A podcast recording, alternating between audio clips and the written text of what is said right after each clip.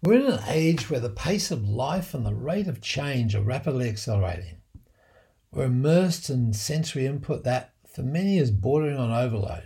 Just keeping up with the constant flow of news through the media or emails or Facebook conversations consume vital space, time, and energy we tend to be eager to get on with the next new thing and tend to see things in small units of time that are hinged right around this very moment without regard for the long term.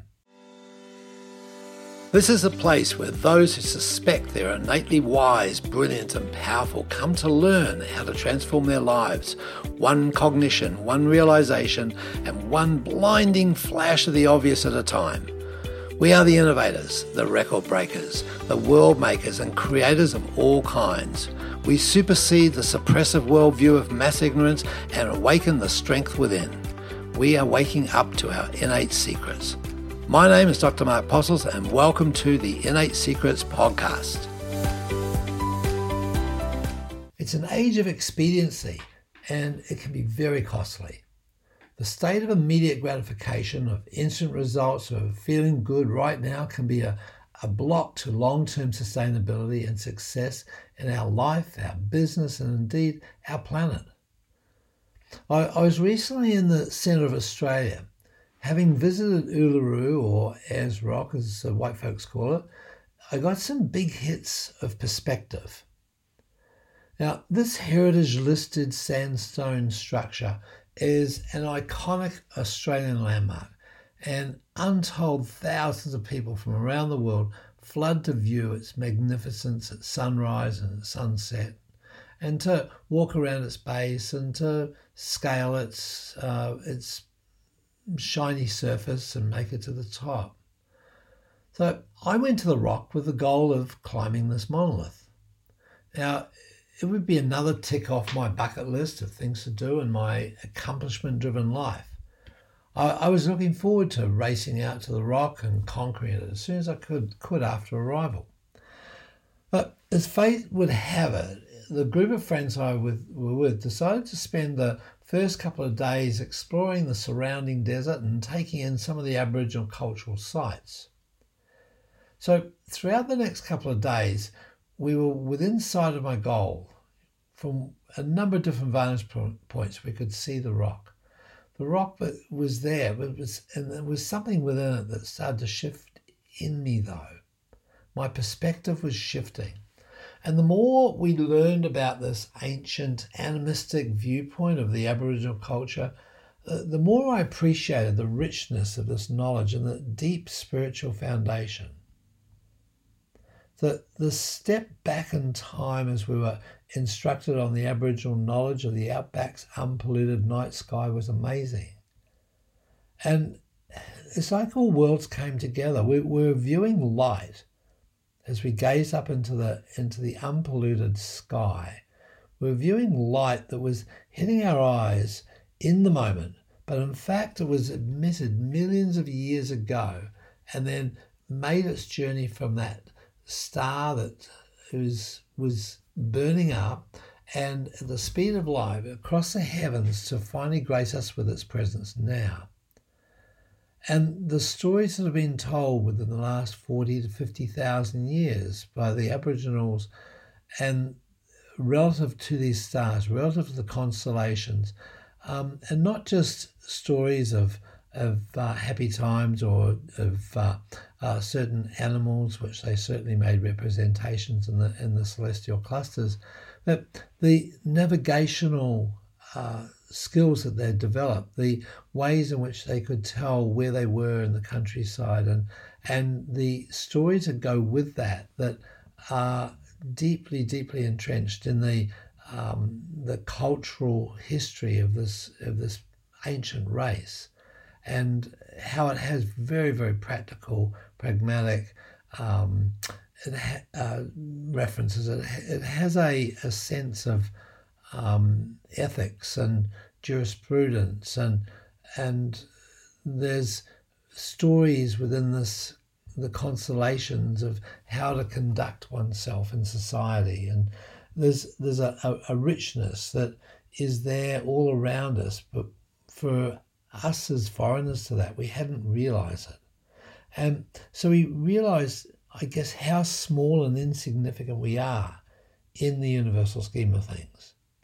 And I felt a shift in me as I immersed myself in the history of the Aboriginals that they revealed in these stories and metaphors. And feeling the energy of the sacred sites was palpable, and I, and I resonated with their feelings of the oneness of all, the animistic recognition that we are all one, we're all one of one energy. And I couldn't help but think how advanced their culture is. It fully embraces the concepts of cutting edge quantum physics. Their notion that a universal wisdom is within all matter and gives to matter its form and function and resonates so strongly with me. The, the, the innate wisdom is not a secret to the uh, Australian Aboriginals. Having an appreciation of this, the oldest culture on this planet, has caused me to take a different perspective on life that's mine. It, it has slowed down time. The three days have seemed like three weeks. It, it has been a humbling and enlightening experience. Now, the word perspective is derived from its Latin root meaning look through or perceive. This trip has caused me to look through a different lens. So, getting above one's life and looking down on one's actions and behaviors can be very useful exercise. The trip has afforded me this perspective. By the time we got to go to Uluru, I was looking from a different vantage point. No longer was this hill or mountain something to be conquered. No longer did I need to walk all over it to stamp my authority on it. No longer did I think that I had to rate the accomplishments in my life by this feat. The, the respect and reverence of the Aboriginals for the sacred site became infused within me. There was, a, there was no longer an urge to climb Uluru. I was quite happy to be the observer, to reflect on the richness of this primitive and in some ways evolved culture and its mindful ways of engaging with its environment. See, it's got me thinking on how many of my activities are not consistent with this perspective. Maybe you, like me, could let go of reactive expediency in favour of what is right. You could ask, does this really matter? What impact will this have on the big scheme of things? Is this battle worth fighting? And am I majoring in minors? Am I seeking immediate gratification?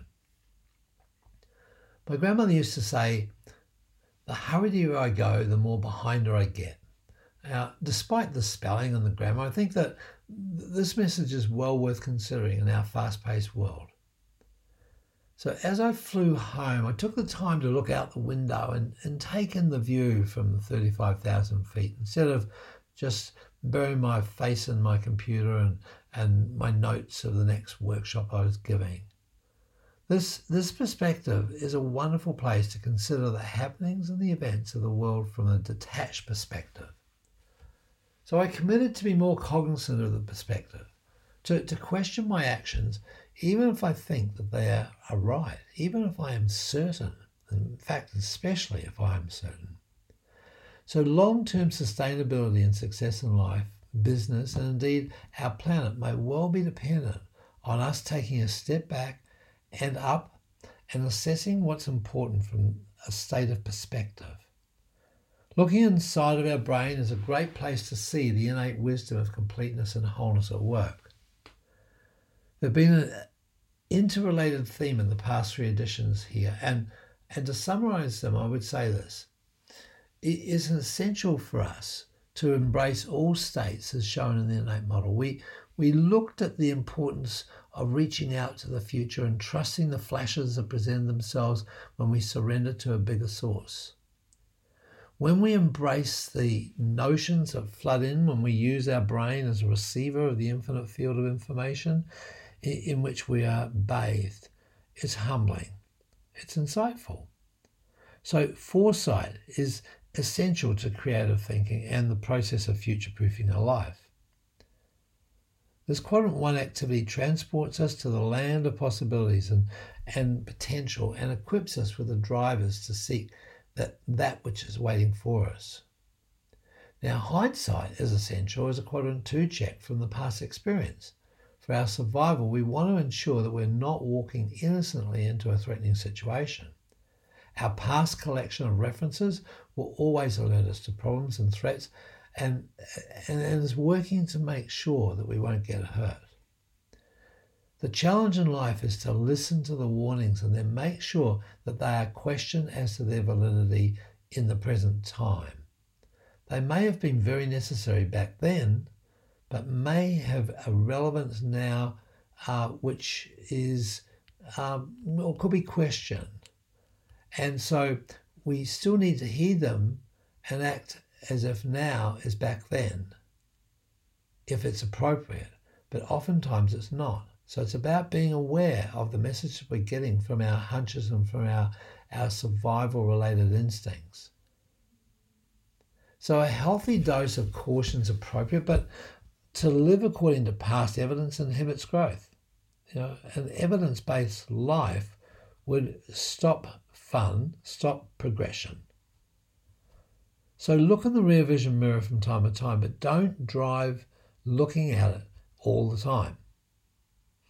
Insight is our quadrant three part, where we use the stillness of the present time to immerse ourselves in our art and become the artist, become the subject, become one with all.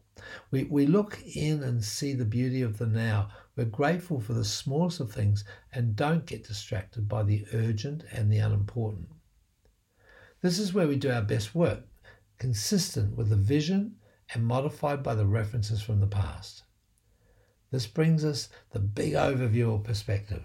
This is driven by our lack of attachment with stuff and a willingness to elevate and observe the big picture. In our quadrant four part, we can reinvent ourselves and the things that we do and start to imagine them in a new form, which gets the foresight excited in anticipation of a new adventure and imagination. So, this innate observation of how we develop perspective will serve you well in every area of your life and business, rendering you the ability to deliver way in excess of the average person. So, be conscious of the bigness of all. Be aware that your beliefs are constructed and therefore can change. We be respectful of the unseen. It's all around us, it's all through us, and it's all knowing. And be present in what you're doing. Be one with the thing. Be one with whatever your focus of your artistry is. And above all, enjoy the journey. Let us show you how to fire your brain in ways that serve you so that you can be confident, connected, and bring joy and passion into what you do every day. Get a free copy of my book, The Innate Model. Go to theinnatemodel.com forward slash free book.